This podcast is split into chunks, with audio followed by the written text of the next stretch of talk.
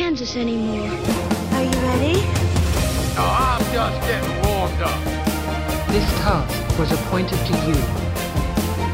I said I want the truth! I say we take off and nuke the entire site from orbit. Dodge edit. Hello, listeners. I'm Billy, PR and Communications Officer here at the BBFC. On the 17th of January 2019, we launched our classification guidelines, which we update every four to five years after a massive public consultation of over 10,000 people. What you're about to hear is a panel discussion chaired by Dave Miles, Policy and Partnerships Director at Parent Zone. On the panel were Josh Korn, Manager of Global Public Policy at Netflix, Leslie Johnson, Director of Home Entertainment at the BBC, Phil Clapp, Chief Executive of the UK Cinema Association, Rhianna Dhillon, host and film critic, Bethan Chalmers, an advocate from Girl Guiding, and our own Craig Lapper, Head of Compliance at the BBFC. You may also hear a slight crackling on the line as this was a live event, but please stick with it as this is a fantastic discussion. Enjoy! So, firstly, thank you uh, to the BBFC for inviting me to uh, chair the discussion today. Um, I do a lot of events, and uh, it's been a long time since I've chaired such an interesting panel around such an interesting theme. And you only have to look at the press and media over the last 24 hours to understand just what a level of public interest is around media and the issues involved with the BBFC. So, it's fantastic. And uh, don't forget to uh, tweet uh, BBFC guidelines, hashtag and there's also an event uh, Wi-Fi as well if you want to use it. I'm very keen to get your thoughts on social media. Um, we have around an hour for the discussion, and I'm sure it'll be a very interesting one. And you'll be pleased to hear we have about 20 minutes to ask some questions of what is a really interesting audience and panel. Um, so I think as a, as a scene setter, um, with today's publication of the BBFC classification guidelines, it'll be five years since we that was last updated. And I think you can all acknowledge that there's been an incredible amount of change in the way that people have consumed media. And with the explosion of new technology and the huge increase in amount of home viewing, um, there's an increasing need for youngsters and indeed parents to self regulate around an amazing choice of media. So it's a really interesting time.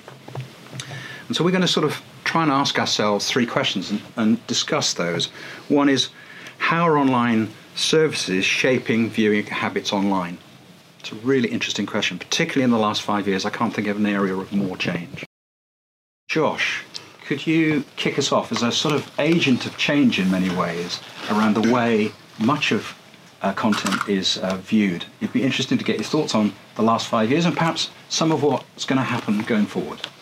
Sure, and and uh, thanks for having me. Um, uh, you know, it can sometimes be overstated how much change there is, right? The theatrical traditional broadcasters still play a huge role in media distribution and and, and entertainment uh, through film and television. Um, but you know there are some changes as we've moved online, and, and the primary goal, and I'll speak for Netflix more so than necessarily the whole industry, but I think you know if you talk to to the BBC and if you talk to other players, there's similar thinking here.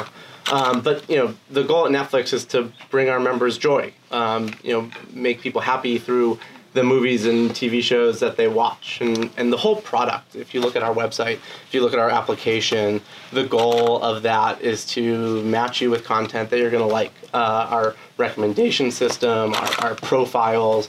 Um, that's that's all what it's designed to do classification, parental control tools, protection of minors generally, you know, plays a really important role in that same kind of objective, which is, you know, how do we provide our members the ability to make informed choices for themselves, for their children, for their families.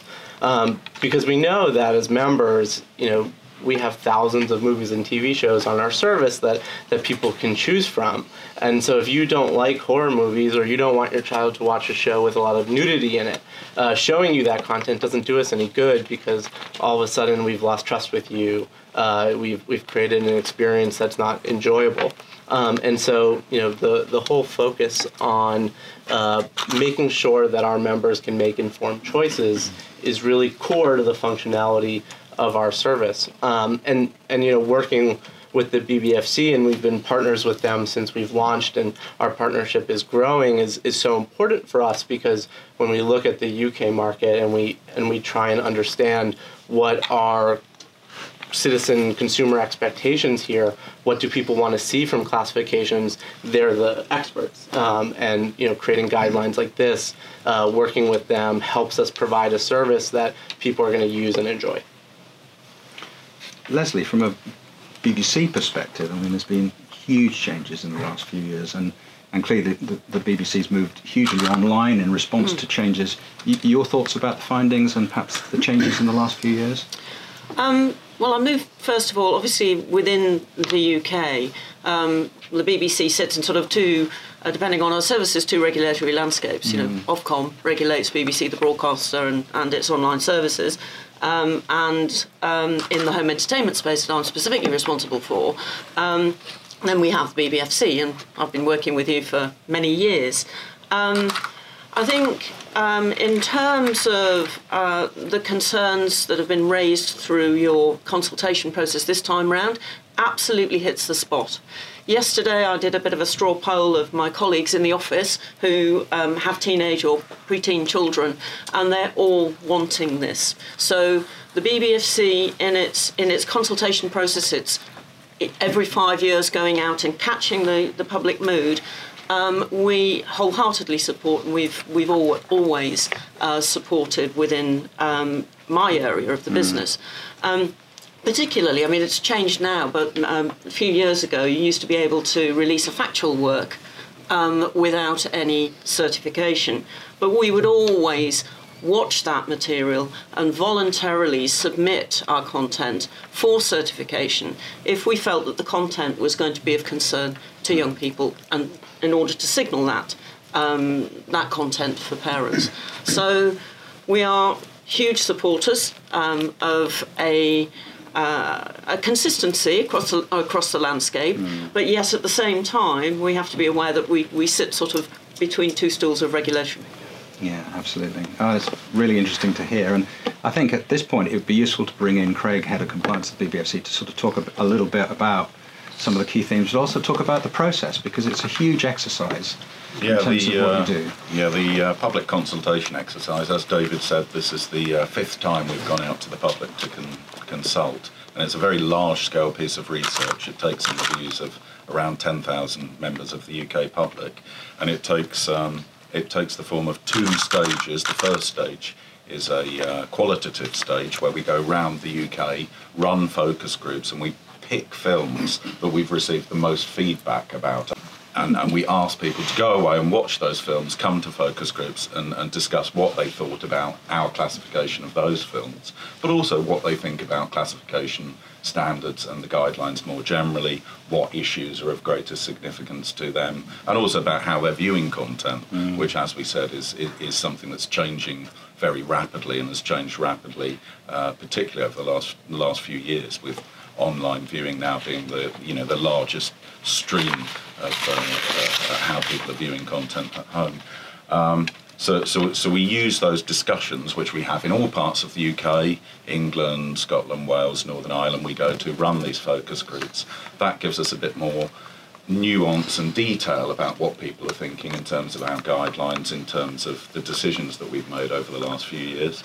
And then there's a second stage to the consultation, which is a, a very large scale um, uh, quantitative questionnaire stage, again with a demographically balanced sample of members of the public generally, members of the public who identify as regular film viewers, also teenagers. In the last consultation and this consultation, we've captured the views of around 1,000 teenagers as part of that survey. Um, and, and, and also we invite the views of uh, of film viewers who come to our website. So we get quite a quite a large selection of people and a, and a you know a representative, demographically balanced um, sample of, uh, of viewers across the UK to canvass their opinions. And as David said in his introduction, it's very important to us in terms of setting the standards um, that we apply to films to make sure that those standards are providing the public with what they want. And I think the reassuring thing um, although it's less interesting to report than what the changes are, the reassuring thing is always to see the degree to which people agree with the classifications we're providing, and uh, particularly given that in the consultation we tend necessarily to focus on the more contentious cases we've had, or the ones about which we've had the most emails from members of the public, um, that nonetheless um, 92% uh, of, of people ag- agreed with the decisions we made, including including some of those borderline decisions. But of course, there's always room for improvement. There's always areas where opinion may have shifted over the last few years. Um, and as, as David said this time, probably the two key um, th- things that came out of both uh, elements of the, the uh, consultation were increased concern about sexual violence. And, and it's worth saying that the board already treats sexual violence very seriously at all levels, um, but the public were very clear that they didn't think there was any place for sexual violence below below the 15 level, and that even at the 15 level, it should be handled uh, very carefully and, and, and discreetly in an age-appropriate manner. Um, the other concern, and perhaps this partly comes out of the way that people are viewing a range of content online, was this idea of um, the pornification of culture and whether um, whether elements borrowed from pornography, stronger and cruder sexual references, uh, are finding their way into mainstream entertainment and whether that's uh, whether that's appropriate, especially at that kind of mid-teen level. So uh, the, the main changes to the guidelines this time in terms of uh, restrictions will be that there'll be a, a both more nuanced uh, but more sensitive approach towards um, sexual violence at the, the 12 level, at the 15 level, but also a more cautious approach perhaps towards uh, those stronger and cruder um, sexual elements at the mid-teen level. So, yeah. Interesting. And I think in addition to young people, did you not go out to other communities like the Tamil community? Yes, absolutely. Yes, um, especially from a cinema perspective, um, we we classify a lot of um, South Asian films, you know, conventionally um, referred to as Bollywood cinema, and that's a really large part of the cinema market. In fact, you know. It's not unusual uh, to see uh, South Asian films coming into the top 10 in a given Yeah. week. Um, so it's a very important part of our, uh, our, uh, our, our, our business in terms of cinema classification. Um, and it had been a few years since we've reached out directly to that particular audience. So this time, in, in addition to running um, focus groups with adults, predominantly parents and teenagers, we also ran focus groups with um, viewers of South Asian films to check in with them to see whether they, they felt that the standards that we're applying Yeah. are, are correct and appropriate. And interestingly, although um, although South Asian audiences can sometimes have slightly different expectations in terms of what they expect from a film compared to a mainstream audience, they were very clear that they felt that the BBFC applied consistent and reasonable standards, and that in fact UK standards were the standards that should be applied to South Asian films. But it was really interesting, and this time, in addition to speaking to um, audiences for Hindi language films, which is perhaps the largest um, uh, the, the largest sector there in South Asian cinema. We also reached out for the first time to audiences of Tamil language films. So it was really interesting and useful to engage with them and get their feedback.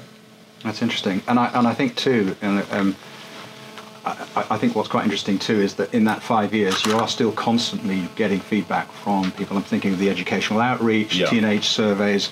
It, it's not like this all sort of builds up to the year before. This is an ongoing process, isn't it? Oh, absolutely. Yeah, yeah, yeah. Uh, When we decide which films we're going to show to people, Yeah. which films we're going to ask people about, it's not just what's in cinemas now. We go back and look at the feedback we've had from the previous five years, what we've been hearing from our regular education presentations, because we have a rolling uh, program of education presentations around the country. So we're always talking um, to teenagers and young people about what's concerning them. And then we take the, the issues and the films that have generated the most uh, feedback for us over the last few years, and that's what we use in order to test test the, uh, uh, the, the the robustness and saliency of the guidelines. Yeah. And uh, Phil, if I could come to you now, sort of from a, a UK, Cin- UK Cinema Association perspective, I mean, it's been a fascinating five years. I read at the weekend that in two, 2017 there were 171 million cinema tickets sold. Yep. which Yep. is incredible. So You should see 2018. yeah. so it's, it's it's sometimes you know we look at online and those aspects, but cinema seems to be thriving. There seems to be lots of new content. It, has it been an important five years? Are there significant changes? Yeah, I, I, think you know we're we're hoping at the beginning of next next week actually to announce the, the admissions number for 2018, which which will be 177 million, which is the biggest cinema admissions in the UK since 1970. And that's a result of a number of things, I think. That's a result, certainly, of a very strong film slate. It's a result of massive investment in the cinema infrastructure, uh, and that's not just refurbishments of existing sites, but also the opening of a whole range of new sites, particularly kind of boutique cinema sites. And uh, probably kind of slightly untangible need for some element of feel good, to be honest. So, Mamma Mia 2, The Greatest Showman, Bohemian Rhapsody, Yeah. all in the top five, um, and you know clearly have a, a, a certain you know kind of um, upbeat demeanour, which probably isn't in keeping with uh, a, good deal of the rest of the discourse outside of cinemas. Yeah, um, but uh, but uh, but I think you know what I would take from that, aside from, of course, you know, kind of a certain amount of pride on the part of the cinema sector in terms of its performance, is that it's not a zero-sum game. It's you know the, the growth of online streaming and other legitimate ways of consuming film isn't to the detriment of of, of watching films in the cinema. You know, the, the British public seems to have an almost infinite appetite to consume films in all its forms, mm-hmm. and you know we should not put it, set up a kind of false opposition bet- between the two for cinemas, you know, for, for, for decades, you know, and, until the advent perhaps of, you know, more kind of online forms of viewing, were in many ways the kind of the front line where the, the decisions made by the BBFC came, came up against the, the kind of cold reality of the British public. And it's, it's undoubtedly a, common feeling amongst you know the vast majority of those we represent. That the, the, the, the, the legitimacy and the credibility of the BBFC classifications is key to that dialogue with customers. And you know inevitably uh, you know views change but certainly you know the number of instances we have of, of genuine real world challenges to the classification decisions you know 177 million admissions last year is infinitesimally small you know you know and and I would say actually you know in terms of the the- you know the real life experience where those challenges come, they don't come around the output of people like Lars von Trier and others who are clearly at the, at the margins. It's that kind of young adult content where clearly, you know, there are different views of the maturity of young people to cope with different types of content. And actually, frankly, I think, you know, the young people themselves are often quite savvy and, and knowledgeable in terms of what they, they, they, they do and what they don't want to see. Frankly, it's the parents you know, many of the instances we have of the challenge at the box office is a parent trying to get a child into an in-betweeners or a Venom or something else, which they think they, they should be seeing. Frankly, regardless of whether the kid actually wants to see it or not. um, and, and again, going back to that, uh, that confidence that we can give you know, the poor sod who has to deal with that on a, on a cold Friday night at a cinema, that the classifications are there for a reason, they're consistent, they have credibility and legitimacy. I mean, without going into the theology, you know, the, the way the legislation, the entertainment licensing legislation works is that at a very basic level, the role of classification of films in its original form sits with a local authority. And as you know, it's delegated, thank God, to the BBFC to do that, simply because what we don't want is the vagaries of local councils, local councillors who have a bee in their bonnet about a particular film which they've probably never seen, deciding that it should be a higher or lower classification. And we have consistency across the piece, and that's the, that's the legitimacy that comes. The third point I make, and it's absolutely you know part and parcel of the changing media landscape, is we're very conscious now, our members rather than we, that our customers get their information in a whole different variety of means around a film. Now it remains the case, and, and, and for you know a media savvy audience it may come as a surprise, the majority of, of cinema audiences are still walk up. You know, they don't book online, they will turn up and they will book a ticket on the night, which seems, you know, completely anathema to those of us who are used to, you know, booking maybe a week or two weeks in advance. So, so we can't forget, we can't assume that everyone gets their information online. So, you know, the signage in cinemas, the explanation of, of the classification of a particular film and why that classification sits there is clearly, clearly very important. But equally, our sector has had to up its game hmm. in terms of the way it conveys information to people and how detailed and how digestible that information is. And, and, and we've worked closely, I mean, David said at the outset, we've worked closely with colleagues at the BBFC. And, you know, in X Factor parlance, we've all been on a journey. Uh, in terms of this, you know, originally the extended classification uh, information was probably a little bit too granular and a little bit indigestible. But certainly the feedback we get from uh, our members, big and small, is that we're now in the sweet spot where people know what they need to know in order to make an informed decision. And that can be uh, an adult, a parent on behalf of a, a, a, younger person or a younger person themselves. Mm. I mean, that's really interesting. And, and I, I, suppose there's all sorts of new challenges with so much greater choice in so many formats.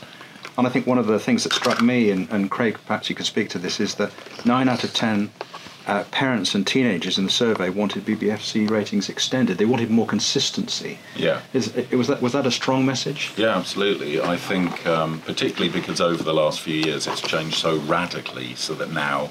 You know, cinema is extremely popular as something to go to as a group, as a family, as an event to, uh, as an event to go to, and there's so much choice at the cinema. Mm. But nonetheless, the, the, shift in terms of home entertainment viewing away from DVD as the predominant means of accessing the majority of content towards online, you know, downloaded material um, has been very marked over the last few years.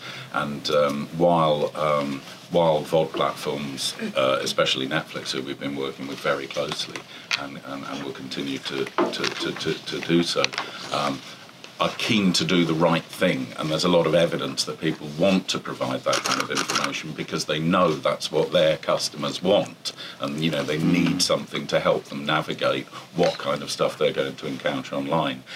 At the moment, because it's not underpinned by any legislative framework uh, in terms of online regulation. There's no obligation. Companies are working with us because they know that people understand our ratings and that it can help their customers to avoid unwanted surprises, as, as Josh said. Um, um, there's there's a, there's an inconsistency online at the moment that isn't there with DVD. DVD uh, the cinema people know that they're going to go. They're going to mm. see that the film is a 12A. There's a little line of advice from us. There's it's a 15. They have a broad understanding of those ratings and what to expect from those ratings. And similarly, up until now on DVD, Blu-ray, it's also been very clear on the packaging. Mm. Our ratings, people are very familiar with them. They do understand what they mean. Um, but at the moment, there isn't full provision of those kind of ratings online because of, there's no there's no similar legislative requirement, and that's producing confusion because people want to know what's in the content they're watching.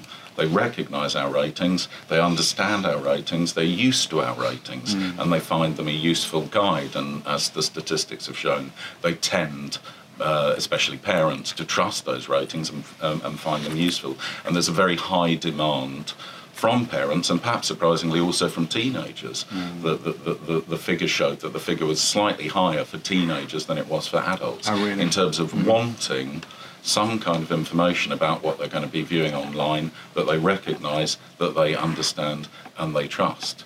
And of course, it's it's important to the BBFC, but it's also important to online providers mm. that they listen to that and that we find ways to work together to improve the coverage of the kind of content that people are coming across online mm. because there's evidence, including from the teachers that we surveyed um, as part of the consultation, that they're seeing evidence that people, uh, that the, the, the, the, children that they work with are perhaps uh, accessing inappropriate content, they're becoming mm. anxious or upset by the content that they're seeing because perhaps there's not consistent classification across all online content. So I mm. think it's it's to the advantages of the public, customers, VOD platforms, in order to avoid getting in trouble with their customers, uh, uh, uh, and also to us to find creative and innovative ways that we can work together to provide a cost-effective um, and manageable solution that can, can lead to a far wider use of classifications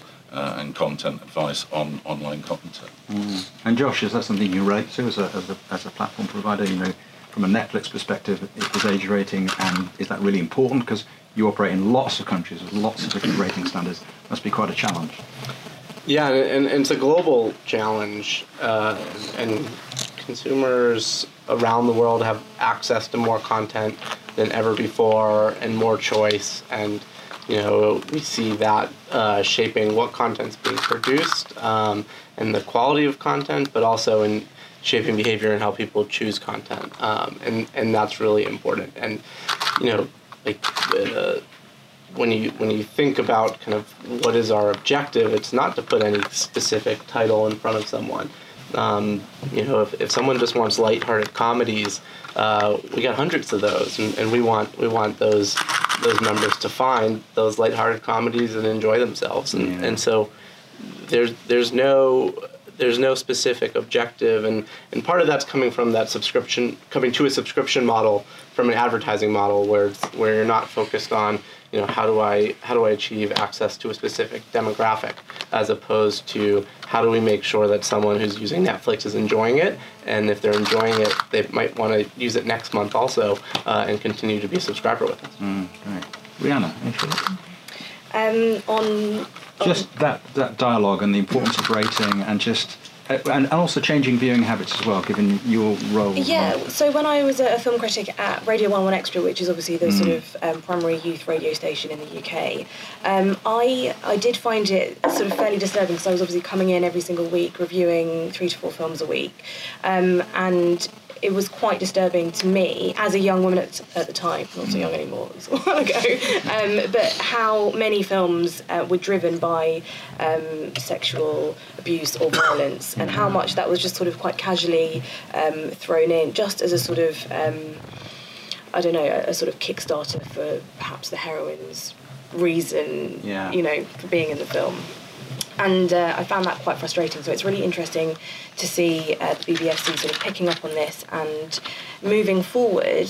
Um, I kind of I hope that it will it'll help film companies sort of realise that actually this isn't necessary for this isn't what young people obviously want to be um, accessing in every single film um, that they come across. So it might sort of force film companies to be actually a little bit more um, expansive with their ideas. I do feel like, I, as a film critic, you have a responsibility to um, make sure that your audience sort of knows exactly what they're going to get, um, in the same way that you were just talking about. Um, and uh, I think marketing strategies as well are. I think we were talking about uh, the favourite earlier and about how um, people might go in expecting one sort of um, period drama and then coming out with something completely different and Yeah. fabulous. But I think um, it is important to let people know uh, perhaps a little bit more about the content going in into a film. Yeah. Um, uh, with with young people, I think they are incredibly discerning, and there is I would never want to get to a point of patronising young people. So I think it's fantastic that um, you're speaking to them and listening. And I think as long as the content is available in some forms in an educational way as well, I'm thinking about um, sex education, which has just come out on Netflix, uh, which, um, if you look at that compared to something that teenagers might have been watching 15 years ago, like American Pie or something. And, you know, I think you, they're quite good to sort of see side by side and actually see how that change in sex um, and how we sort of view sex as young people is Yeah. and it's just it's kind of worlds apart about Yeah. that conversation. It's changed massively. Um, and so I think that's great to see that reflected um, online without sort of having to, to talk down. We're still having the conversations about sex. It's still incredibly important to be literally educating people about sex and also having a lot of fun with it um, without being preachy but also without it it's, it's still a positive representation Yeah. um, which is really important I think Bethan, from a, a girl guiding perspective, it's really interesting. Rhianna sort of picked up on those points about, um, you know, the types of content, and, and through the girls' attitude surveys, which I, I, I read every year, and which are always really interesting. What are what are girls saying to you about the content they view? What are your thoughts about this? Well, yeah, just like picking up from Rhianna's point, um, I was just looking at my notes, and um, so in a gas survey in the Girl Research in 2016, um, 70% of girls thought that um, too often in media girls are protect, uh, projected as sex objects, and 61% of girls said this disempowered them. Um, and a lot of girls, uh, I think it was around 60%, um, in about 2014, said that they felt that there was just a similarness and a sameness um, to girls um, and it, how they're portrayed in terms of size, in terms of um, in terms of not variance in disability, in terms of not variance in ethnicity, um, and almost not uh, in just the kind of portrayal of them. Um, I think this is true, and I think uh, you can look at it in from the traditional, you know, as I said, um, the minority groups, but also just simply, you know, there's not, you know, the normal girl you see on the street in cinema. Um, usually it's sometimes a 20 year old model pretending to be 15, and it's unbelievable, and yet this. We, we pretend that that's what they're meant to look like and tell them that this is their experience. And so girls uh, naturally think that they are not, not tall enough or pretty enough or not old enough looking. And this really impacts dramatically. Um, and I think that's why I think there's starting to be a shift um, as they recognise this isn't right and it's not helping mental health in young girls. And there's a try- attempts to try and make teenagers and young people films more like they are in real life. So, for instance, Eighth Grade, which came out, I think that tried to portray women, actually tried to cast, you know, a you know a, a twelve year old, thirteen year old girl in the role, which worked because then people could actually see the representation. Um, she wasn't traditionally like she wasn't you know that you know that stick figure that you can see in of girls um, in these kind of teen movies or whatever. So it was really really I think refreshing to see in the, those kind of films. Um, but it's still the majority I think, uh, and that's something we definitely need to move away from. Um, and I think I think it's really good. When I was looking through the BBFC classifications, I really generally felt that they they kind of mirrored what I knew of young people's opinions and what girls have told us, and my own opinions in terms of it's really important that you have put more emphasis on mental health um, and the um, the issues surrounding that, and like anxiety and suicide and self harm, because much more those are the issues that young people are concerned about, not you know not um, like sexual um, incidences, sexual violence, yes, but not sexual, just um, sexual acts on screen, not explicit swear words.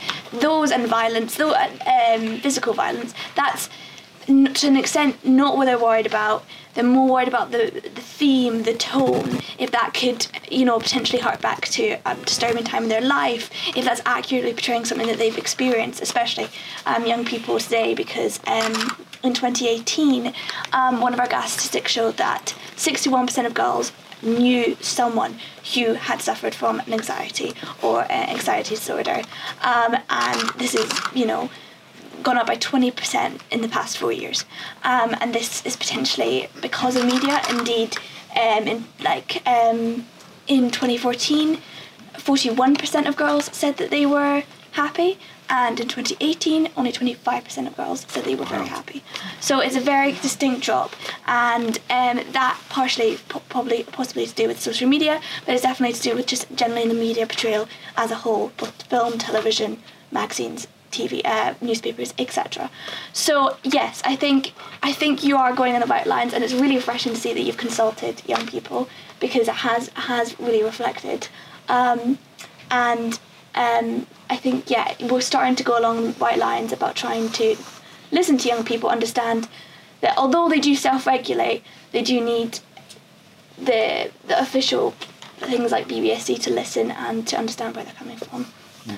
No, it's really interesting, Catherine, and I think it speaks to, as you say, that, that what young people want fr- from media in terms of what's relatable is really important to them, and that sort of casts all the way back to, you know, this issue that, you know, when you see a Bond movie and you know it's choreographed and there's an expectation it's a certain way, but actually also there's amazing original content being produced with a really hard edge that is about relationships, is about well-being, and that has a meaningful role to play as well in youngsters' consumption of media, I think, too.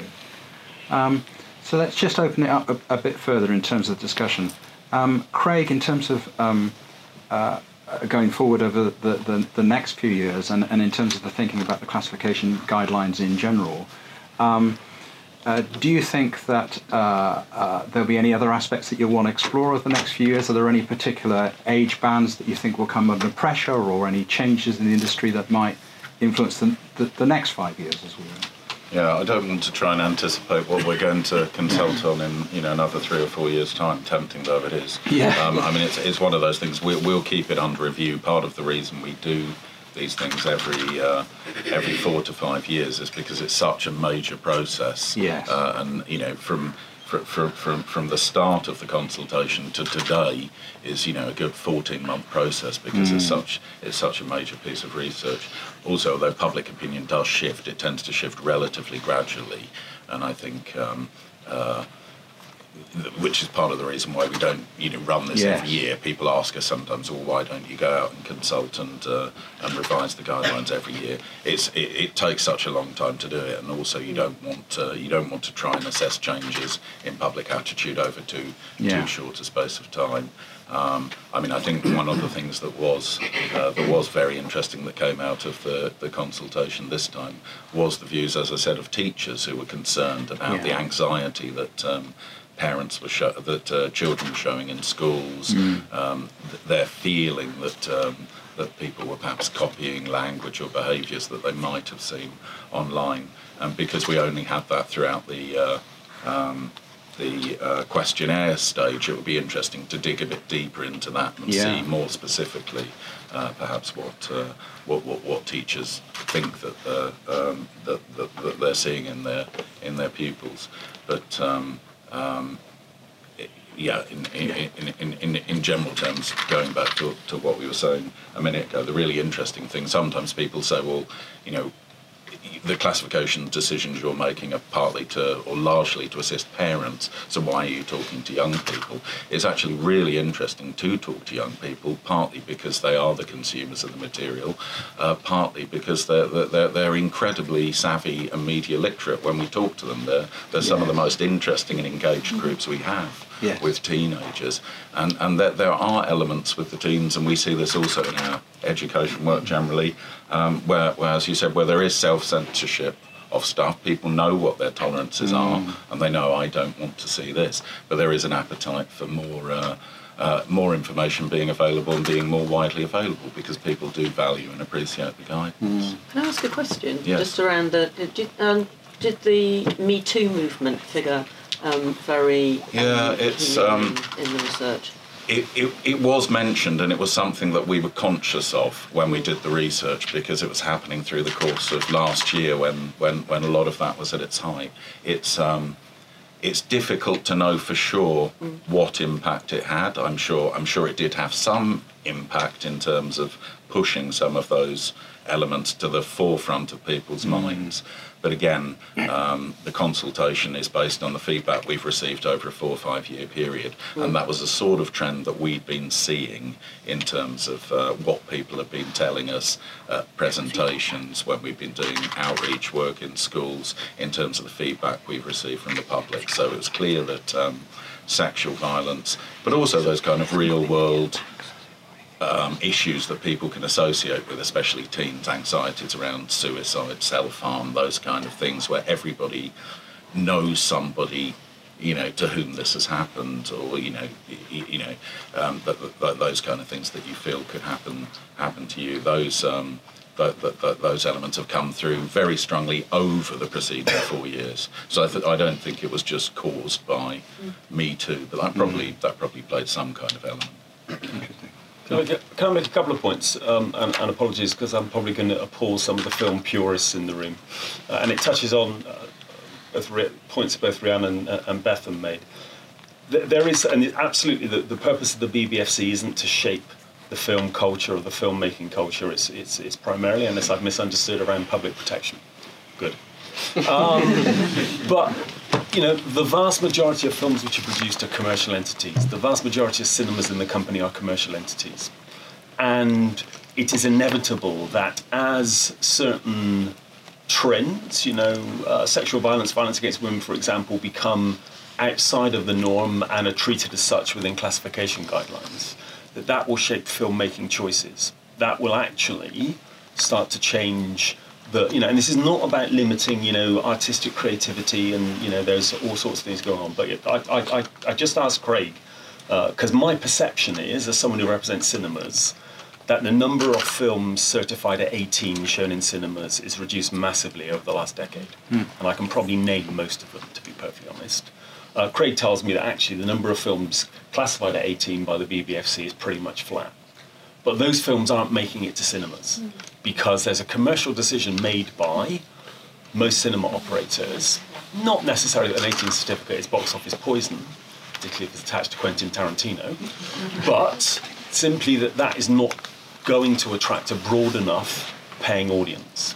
So there is, you know, whether you think it's right or wrong, uh, and there are probably people on different ends, there's undoubtedly a synergy between the decisions made by the BBFC and the overall film culture or, or, the, or the film viewing culture in cinemas particularly. Clearly, you know, one of the challenges for the online space is it's not a bricks and mortar space. It's not a, you know, there's not a door someone comes through, as it were. Mm. And that's not to say that we, you know, having said what I said about um, uh, the, the, the, the increasing number of ways that our, our customers, you know, get information about films, that's not to say that we can't learn from, you know, colleagues such as Josh, Josh and others. Um, the other thing I was going to say is that it's it's not for us as an inter- so so when, when Craig was talking about young people, you know, and, and, and the question as to why why do we involve young people is because they're part of our custom, they're part of the population. They're also the parents of tomorrow. And so it sounds like kind of dewy eyed. Didn't mean to sound like that. Uh, little house on the prairie type stuff. But you know, and, and you almost can't start soon enough in educating them on what's an incredibly complex, challenging, and sometimes frightening kind of media landscape. And that's not just for uh, that's not just for us to sit back and expect them to absorb materials or information that we disseminate. Uh, we, we as uh, so when I say we as an industry, both cinema operators and colleagues in film distribution, for example, jointly fund Into Film and. The newly ennobled Paul Reeve, CEO of Into Film, is in the audience, and some of the participants in Into Film are in the audience. Mm-hmm. And that's a much more proactive relationship between the industry and a cohort of young people to get them to be horrible phrase, I'll use it, film literate, and to have the thinking skills to understand where classification sits within that landscape. And collectively as an industry, we almost can't do too much of that, to be perfectly honest. Mm-hmm. You know, and it is a Forth Bridge exercise because there's always cohorts of young people coming through. Uh, but actually, I think, you know, one of the things that the industry probably hasn't got its act together sufficiently in a strategic way on is that media literacy, that film education. Great, thank you, Phil. That's really interesting. And we actually have, I think, five Into Film young reporters here. I think you've been blogging before and afterwards, so welcome. Uh, hi there. and uh, you They're know, the ones be- are even younger than Rhianna. and uh, I'm going to open it up for questions now. Really, I mean, we've got a fascinating uh, panel here. So, who's going to be the first person to ask a question? Try to speak. Um, yes, um, yes, and just who, where you're from and who you Uh, are. Lavinia Carey, um, British Association for Screen Entertainment. I've worked with the BBFC for 25 years, Mhm. perhaps not so much now, but um, I'm interested to know whether there's any pressure coming out of the consultation to formally mandate your work on uh, digital platforms.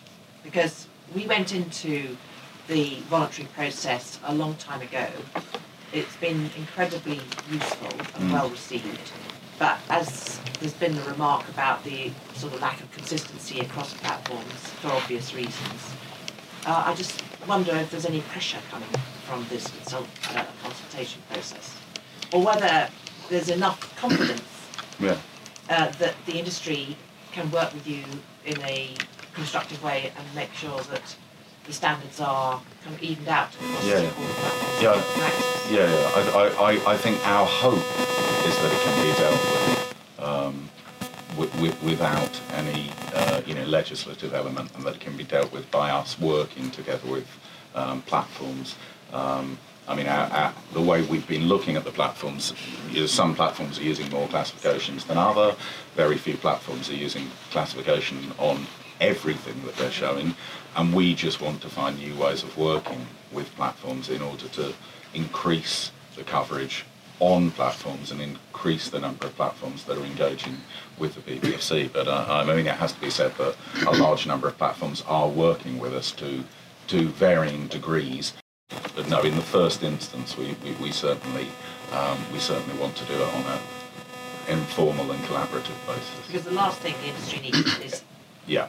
government boot stamping all over things. and- Oh, no, no, I mean, absolutely they've tried to do this in the past, and when they do, it's not a very good experience. But at the same time, the threat of legislation can Yeah. bring people Yeah. to the table. Yeah. Perhaps we're a bit reluctant. Yeah. I, I don't hope there aren't any threats, but No. it would No. be good to know that. Uh, No, I think I think generally at the moment our impression is that people are keen to work with us and to improve the offerings. As I said, largely because that's what the public want, uh, and we just want to help them do that. I think it's fair to point out as well that the BBFC has actually been quite dynamic Mm. and savvy itself in terms of changing the model. Yeah. Um, over the 13 years I've been working with the BBFC, it started off, you know, it- our, our um, video uh, certification, and over that period of time, um, you've worked with you know, technology and um, opened out new systems of rating, watch and rate system, and all Yeah. and all of these in order to enable online platforms to be able to. Um, Give that clear signalling. Yeah. Um, so you haven't just sort of stuck in one box over here because that's what No, the law says. no. Uh, and that's been very helpful. Yeah, thank you. there you are. You have paid me. Yeah. And I think it's also interesting, it's not just in media, but if you look at, for example, the government's internet safety strategy and the white paper that's due shortly, this issue around the parity between an offline and offline world, not just in media, in every other area, Yeah. child online safety, is, is going to be a key issue going forward. So it's, it, it, it, it's the people that use this kind of content is wants that greater consistency, I think, in general, just to make things easier, to make their choices Yeah. better choices, I think, overall. Hi. uh, Shola Zina, young reporter with Into Film. Um, I thought it was really interesting, specifically that you guys brought up uh, sex education, uh, like the Netflix example. And I was wondering, how do you balance the responsibilities of creating and promoting online content that's easily accessible and appeals to a wide audience, but also may contain mature content? So, how do we balance, sorry, making mature content with So um, in terms of like making and uh, promoting kind of um, products which are available to a wide audience and are easily can appeal to a lot of people, um, but also may contain mature content. Sure, sure, and, and you know, it's it all comes down to choice, and that's a great question, right? There's there's so much content available on Netflix, and and definitely not all of it is right for everyone, um, and and we know that, and that's and that's part of our part of our service, and and how do we match that content that's right for you as an individual, um, or for you as a parent for your children, um, and and trying to create the tools uh, that are easy to use, that are intuitive, that can't be circumvented too easily, to help um, make those choices. Uh, either if you're a parent who wants to make them for your children, or if you want to make them for yourselves. Um, you know, I have a colleague who's you know mid 30s uh, it doesn't like violence and so how does he use netflix to make sure he doesn't see a lot of violent content so it's, it's not just for for parents but you know you, there's there's a broad array of tools that we have and and there's still a long way to go to make them even better and technology allows you to kind of continue to iterate and improve that and make it more nuanced and more thoughtful um, you know one one feature that we released that seems obvious now uh, but wasn't obvious when we first launched netflix was uh, how do we make it so you can block a single title? Um, so maybe there's a show that uh, your teenager wants to watch um, because people are talking about it, but you want to make sure that you have the conversation with them, that there's more context to it, that you're not watching it alone, that you're dealing with some of the issues. So you can now just restrict a single title so that you're not blocking off their whole Netflix experience and making them feel like they're being punished, but you're saying to your your your child or you know your teenager, hey, there's some there's some mature themes in this ti- in the in the show that I think are relevant to you that you're hearing about, but I want to be there with you or talk them through with you and and you know that's on the technical side but then just kind of on the less technical side you know we've created discussion guides to try and help kind of stimulate those conversations that teachers have used that schools have used but parents have used as well and so you know it's not about uh, being paternalistic and making decisions for um, for anyone specifically. It's about what are the tools that we can create either through technology or traditional means that that help informed choices get made. And Josh, I guess really it'd be interesting in terms of, for example, how young people access it. Is it mostly on mobile? Is it mostly on iPad type devices? Or, you know, uh, because that's a big shift as well. That's not often not acknowledged. Sure. I mean, I mean, you know, it's a it's a broad mix, and I and we don't take demographic data, so we don't know necessarily how old you are or your gender or any of that. We do know if that you have a kid's profile or not kid's profile, or if you set your profile to a certain age limit. Um, but it varies, and and I think you see a lot of mobile usage, but you know, people also really like watching on their television, um, and and we see a lot of usage on on your television. So you know, our goal is not to dictate again anything uh, is is not to tell you where you should watch Netflix. It's any internet connected device. So if you're on your mobile phone or your iPad, your computer, your television, you know, are those parental controls going across all those devices? Yeah. And our goal is to make sure yes, so that once you set it up once, um, you know, no matter where you're watching it, you're in that same uh, curated, protected experience that allows you to enjoy it. Yeah, interesting. Hi, uh, Craig from PA. Probably one for Craig here as well. Um, you talked about in the feedback, you know, sexual violence aside, there was a, a pushback against what you termed the, the pornification of Yeah. culture. I was wondering how that was defined in terms of the feedback, what that is, and you know maybe what's motivating that kind of cultural shift back away from a certain sexual liberality, if you like. Yeah, I think um, I, I, I think there's been a tendency of more uh, borrowings from uh, you know themes or imagery that you might find in pornography simply because of the widespread and easy availability of pornography on the internet now. You know, it's a lot more visible than it used to be um, when, when when you had to go to a you know sex shop to find it. Um, as David said at the uh, beginning, uh, starting this year, the board will be exercising new powers under the Digital Economy Act, the point of which is to try to make it harder for children to access um, pornography online. So um, it will be interesting to see what effect those kind of changes have going forward. In terms of our guidelines, probably the, the standout example of this, although there was still very high agreement with the decision we made on it, was Sausage Party.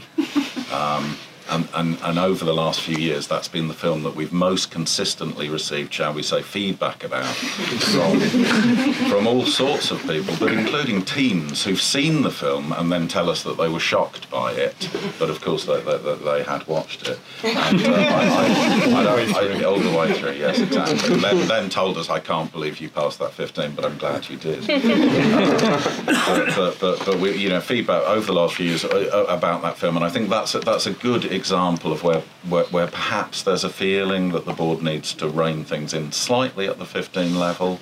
Um, I don't want to offer too many. I don't think it is a spoiler. But, to, but towards the end of the film, for anyone who hasn't seen Sausage Party, there's an, there's an orgy involving animated items of food, and it's a fairly crude sequence. It's, it's funny, but it's, it is crude, and there are certain certain small elements in that scene. I'm not going to describe them in detail. You can you can go and look at it yourself if you want to know more. Um, that I think people felt they'd be more accustomed to coming across in a in, in a pornographic film rather than a mainstream entertainment film. And I think those stronger elements, um, especially parents. Um, had reservations about, and that was one of the general themes that came out. Um, that there was a concern that um, uh, that, that it was too much too soon in terms of what uh, what what uh, mid-teens were being exposed to potentially. So that's one of the guideline changes. And just as a little follow up there, what do you think, perhaps, you know, in the cultural atmosphere, is motivating a pushback against, you know, that kind of that kind of film, that kind of expression, if you like? I think it's just because it's become so widespread and so easily available, um, with, um, um, with with a relative lack of regulation, both a, a lack of regulation in terms of who can access the material and how, how they can access it, but also in terms of anybody controlling what's in that content. One of the great problems with um, internet pornography versus pornography when it used to be in a sex shop is nobody's really regulating it. So when you come across pornography online, you, you, you are at risk of finding uh, almost anything. So there's there's no no real regulation of the content, and there's no regulation of who can access it currently, which we hope the Digital Economy Act will help with.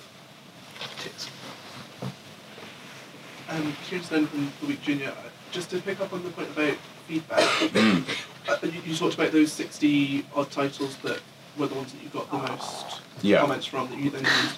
I was just wondering if you could maybe talk about what some of those were, particularly at the, younger end of the age certifications, and also more broadly, what age certification tended to get the most reaction? Is it 15s that should be higher, or is it lower down that parents want PGs to be 12s and that kind of thing? Yeah, there, there, there generally wasn't um, wasn't a great deal of concern about stuff at the U and PG level this time.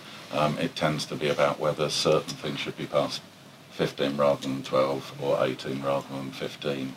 Um, well, I've already spoken about some of the key films like Sausage Party. Other examples at the lower ends, uh, we tend to look at the films naturally that we've received the most feedback about, but it's it's it's it's useful to do that as part of the consultation exercise. Partly because the fact we've received 40 or 50 emails about something doesn't necessarily reflect the general view of the public, and and, and, and that's often the case. We we felt obliged to look at the most recent Bond film. We looked uh, the most recent Jason Bourne film, because we'd received a number of emails about them, and perhaps we received the emails about them because they were so widely seen and such a large number of people had seen them. Uh, so it's, it's useful to then discuss it with a wider and more representative sample in order to see whether those emails we've been receiving truly re- reflect public opinion or whether or whether they don't. And in, in most cases, we, we, we found we found it it didn't. Um, some of the films that we looked at are the lower categories. We, we, we looked at um, Miss Peregrine's Home for Peculiar Children, which we got some email feedback about. Um, I think that's another good example of one of those films where arguably the marketing of the film might have led to a, a slightly different expectation of what it was. Um, and we got some feedback about that. But when we showed it to focus groups and discussed it with parents, they all thought we'd got it in the right place um, at 12. Um, more contentious, not, not as widely seen a film, but um, My Life as a Courgette, which we passed PG, and that caused quite a lot of quite a lot of debate within the BBFC in terms of whether it should be passed uh, PG or 12. We had some lively discussions about that, and I think the feedback we had when we showed it to focus groups merely reflected that. Um, that that kind of debate existed outside the board as well. There were Mm. mixed feelings. People could see why we passed it PG, but people felt also that there might have been a case for passing it at the 12A classification. Um, so those, those, those are a couple of examples. Um, also, um, to take um, a, a, a, Netflix example, to the bone, we asked people about whether putting that at the, the 15 level was correct, because some people thought because of the way it deals with anorexia and those kind of sensitive issues, perhaps it might have had a and appeal at a lower classification. But in general, people people who saw that and discussed it felt that we had we had got the 15 right. So, there is also, um, if you go online and look at the research document, it's quite a lengthy document, but at the back of the document there's a list of exactly which films we showed to focus groups, and there's a lot of comment and detail about what people said in the main body of the document. So I guess this speaks to, in some ways, the guidance that goes with films, the trailers. It's, Yeah. It speaks to issues like that, and I Yeah. guess the ability of young people in particular to go online and, and see those Yeah. trailers. Uh, I'm conscious of the fact too that you know some of the stuff that comes into the BBFC very often complaints about films about films that have not even been released in the UK yet are, are sometimes social media groups who have a particular passion around a particular topic and they they respond to that with genuine concern, but actually they've, they've not viewed the film yet. So there's No. There is that other issue too as well in terms of the issues that are brought up. Yeah. making sure that, um, like I was saying earlier, that these this content is available, but um, that you were talking about the context and how important it is to have conversations around it. I think is so vital because that wasn't stuff that I was watching uh, when I was growing up. The whole um, emphasis on mental health in young people. It, now the fact that it is being dramatised and we're just, you know, we're seeing how. Um, impactful it can be on everyday life. I I think it's so important to reflect that um, in on TV and in film, uh, and and so uh, opening up those conversations between parents and children. I had quite a few chats with um, with uh, dads who were saying, you know, my kid wanted to watch this. Uh, so I said we could watch the first episode together, and then we would kind of Yeah. see how that progressed. Um, and, and and parents taking that you know, not just a super overprotective um, stance on what their kids are watching, not being militant about it, but sort of saying, actually, it's okay if you want to watch this, but you know, we can understand it, we can work through this together, uh, which wasn't something that I or I think people I knew necessarily growing up.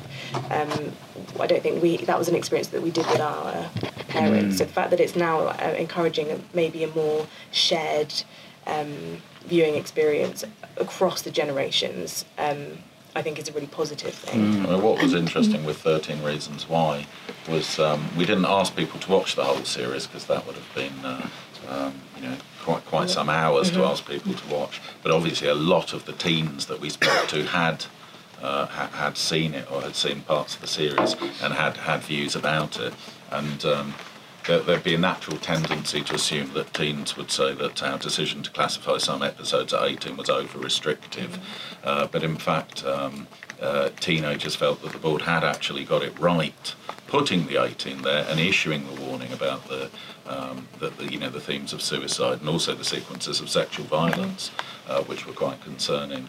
Uh, but no, you, you know, teens even if they have seen something, they appreciate the information and the guidance, and they can be really quite sensible about it and felt that in spite of the fact that they had engaged it and perhaps had found it useful as a discussion tool, that the added weight of the warning of saying that this is 18 and it contains these sequences you might want to know about was something that they found useful.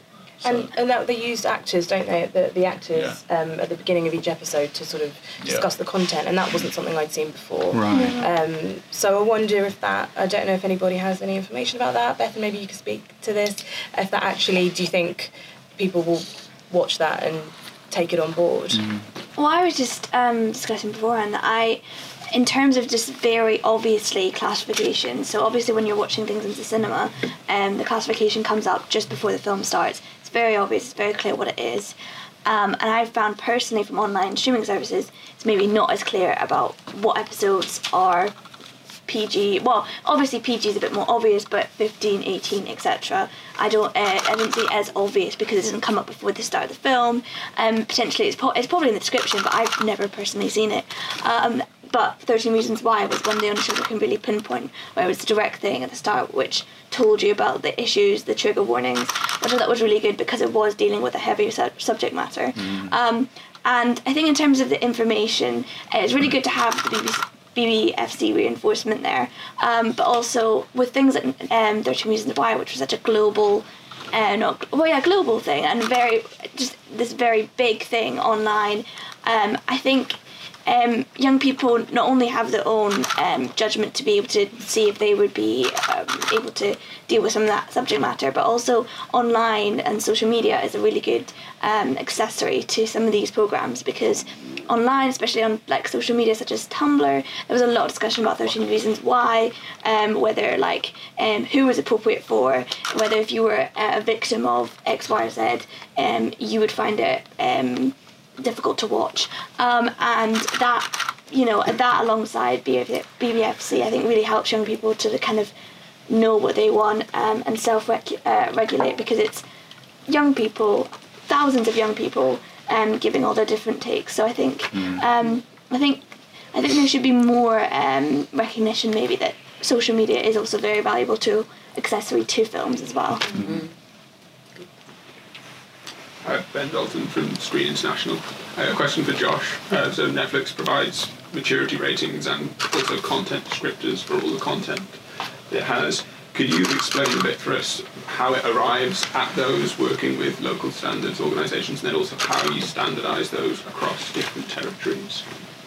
Great question. Um, uh, a question I could go really deep in, so I'll, I'll try and I'll try and answer your question uh, completely, but uh, I can also follow up after if you want the real nuts and bolts. But it, it varies across um, territory, but you know, classification. Uh, it's interesting when you look at it from a global perspective. The general elements are the same globally sex, nudity, violence, sexual violence, some cases discrimination, like in the UK. Um, but you know, sometimes that's just encapsulated in general thematic elements. Um, those those are pretty standard and global. Um, what what differs and varies from territory to territory is how much each of those things is weighted. Um, you know, there's kind of the general conception that you know violence is more accepted in the U.S. Uh, nudity and sex is more accepted in Europe. That's you know broad uh, oversimplification, but you know, but that's our goal is to make sure every rating in every market for every title is is accurate in giving consumers information. Yeah. Um, hi, I'm Jake. Um, I'm an Into Film reporter. Um, so, in regards to me being a parent of tomorrow, and also in terms of a loss of innocence, um, oh, in terms of um, when the members of the iGen generation become parents, do you think that there'll be less or more auto- autonomy over like our children's media consumption, and will that be to their benefit or not? Crystal ball. yeah, yeah, yeah. Sure. I've gone, since you fed back to be a, uh, a phrase I use, I'll kick it off. Um, one of the interesting things I think, you know, and, and bits of feedback we get from our, our members. Quite often, it's not a parent; it's a it's a carer, it's a significant adult in their life. But there still is absolutely a sense that part of the decision making of young people is shaped by influences of that parent, care, or whatever. And um, I don't see any, you know, regardless of the number of different messages or, or, or avenues that young people are bombarded with these days, you know, some good, some less good, etc. I don't see any significant, this is purely anecdotal, okay? I don't see any significant evidence that that link is being broken in a significant way.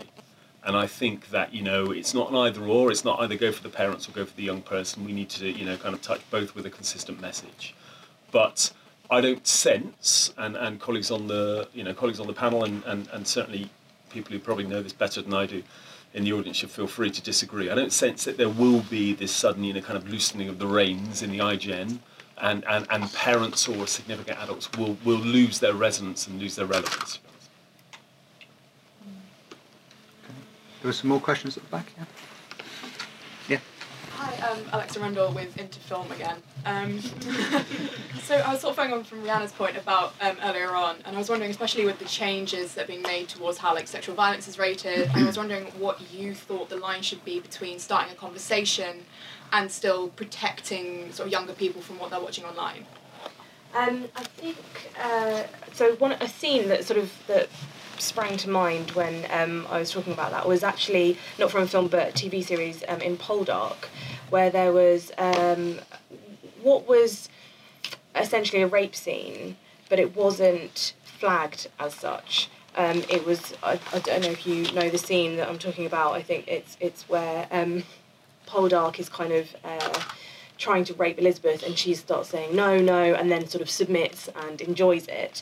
Um, and I thought that was one of the most dangerous um, depictions of, of sexual violence that I've seen because it wasn't flagged as rape, um, even though it clearly should have been. And I think the that scene actually sparked quite a lot of outrage and a, um, not just outrage but conversations. I think people were sort of then discussing how appropriate that was, um, whether it should have been you know, much more clear that that was not acceptable behaviour um, on screen. And I know that that comes up in the, in the BBFC guidelines as well, um, mitigating circumstances um, of depicting sexual violence on screen might be that it, as long as it's shown absolutely in a negative light. Um, so I think I, I, it's like it's these um, these red flags. I think we can't. I don't want to get into the, the kind of idea of complete censorship. Um, things it has to be uh, reflective of society and awful things happen in society and must be reflected um, as long as it's reflected uh, sort of carefully, thoughtfully, um, and m- ensuring that people um, are able to have um, different differing viewpoints around it.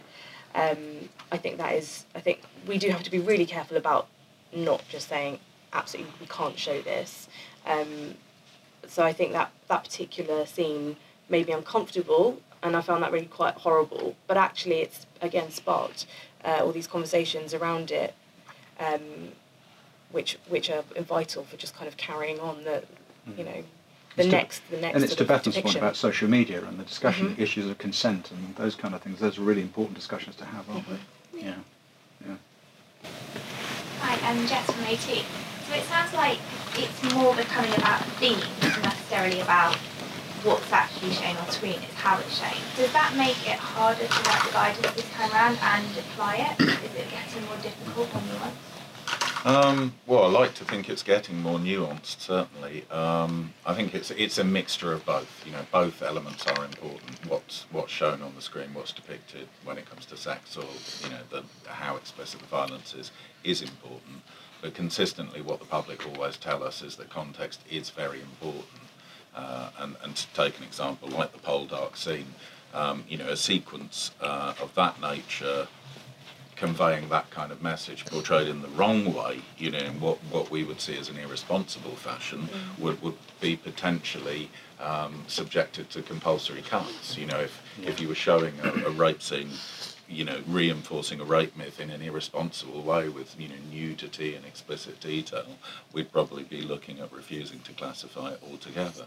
But by the same token, when it's embedded within a narrative that people have been following, based on books, characters they know, you know, they're more likely to accept it because of the wider context. And context, you know, context, we often say it and it sounds like a, you know, a get out of jail free card, but context really is everything. And that was something that, um, that's been clear from several um, guideline consultations and came out here in this consultation again. And again, you know, with certain types of um, certain types of films, the example was given of the Bond and Bourne films. Everyone knows what you're getting when you go in to see an action movie, and that context assists.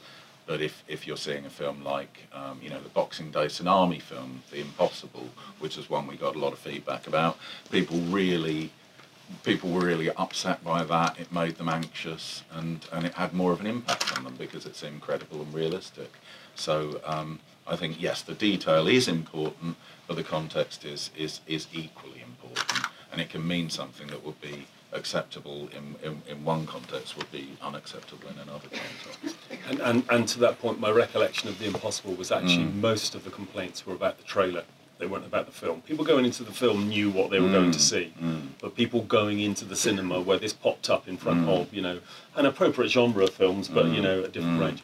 That was where most of the complaints were. So to underline kind of Craig's point Yeah. about context, you know that that's that's why you know it'll always be in Mm. terms of BBFC's classification guidelines, kind of broad themes Yeah. rather than you can show this, you can show this, as it were. Yeah, exactly.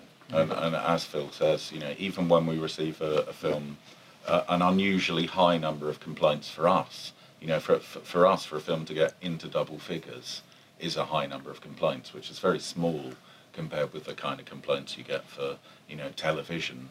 Um, and that's probably partly because if people have made a conscious choice to go to the cinema to see a particular Yeah. film, and, and they're aware of our rating and the content advice we provide, they're going to have some sort of reasonable expectation of what they're going to get. Whereas, as, as Phil said, one, one of the things that we constantly struggle with is, is trailers.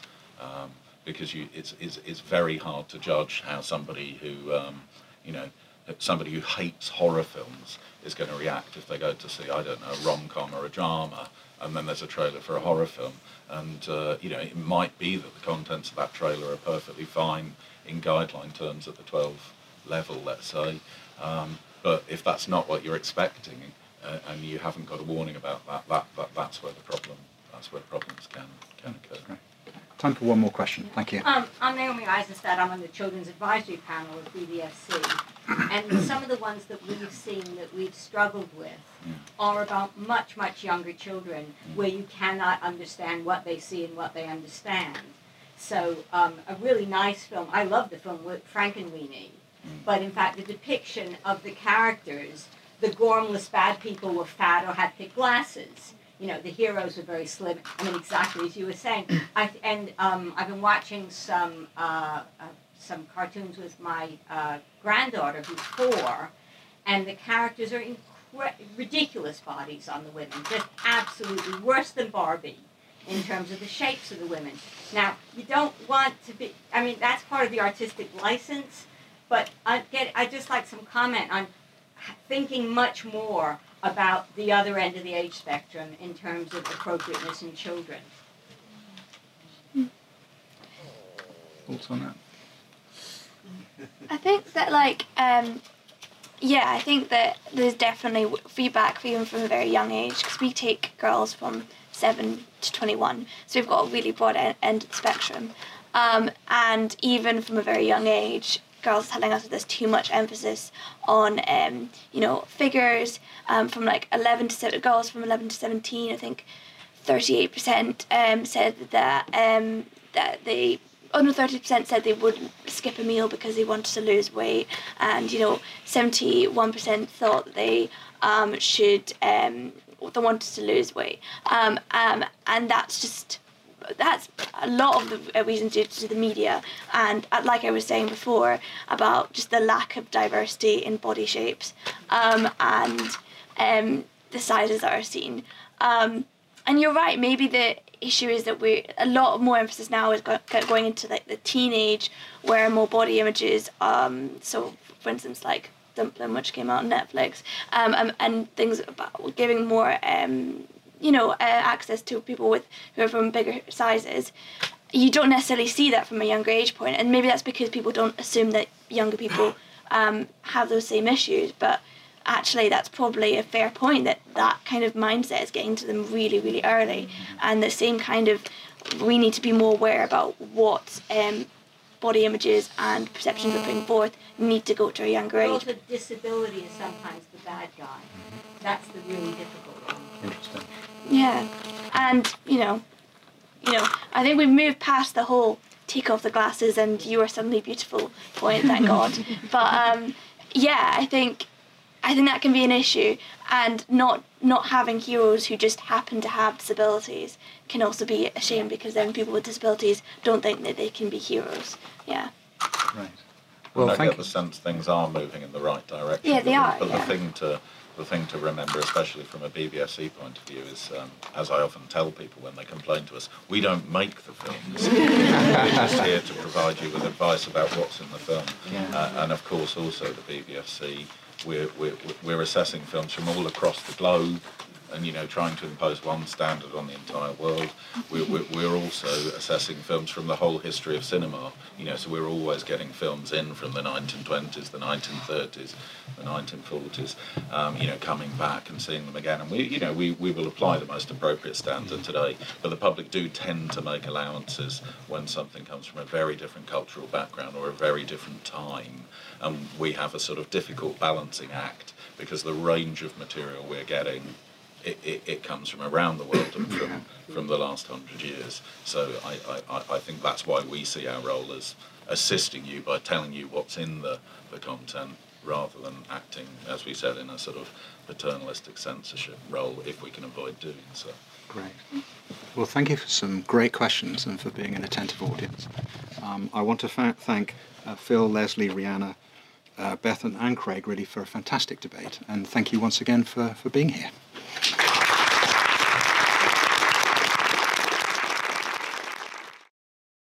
Thanks for listening. Now, don't forget, you can tell us what you'd like to hear discussed on the podcast by emailing us on podcast at bbfc.co.uk or tweeting us at bbfc.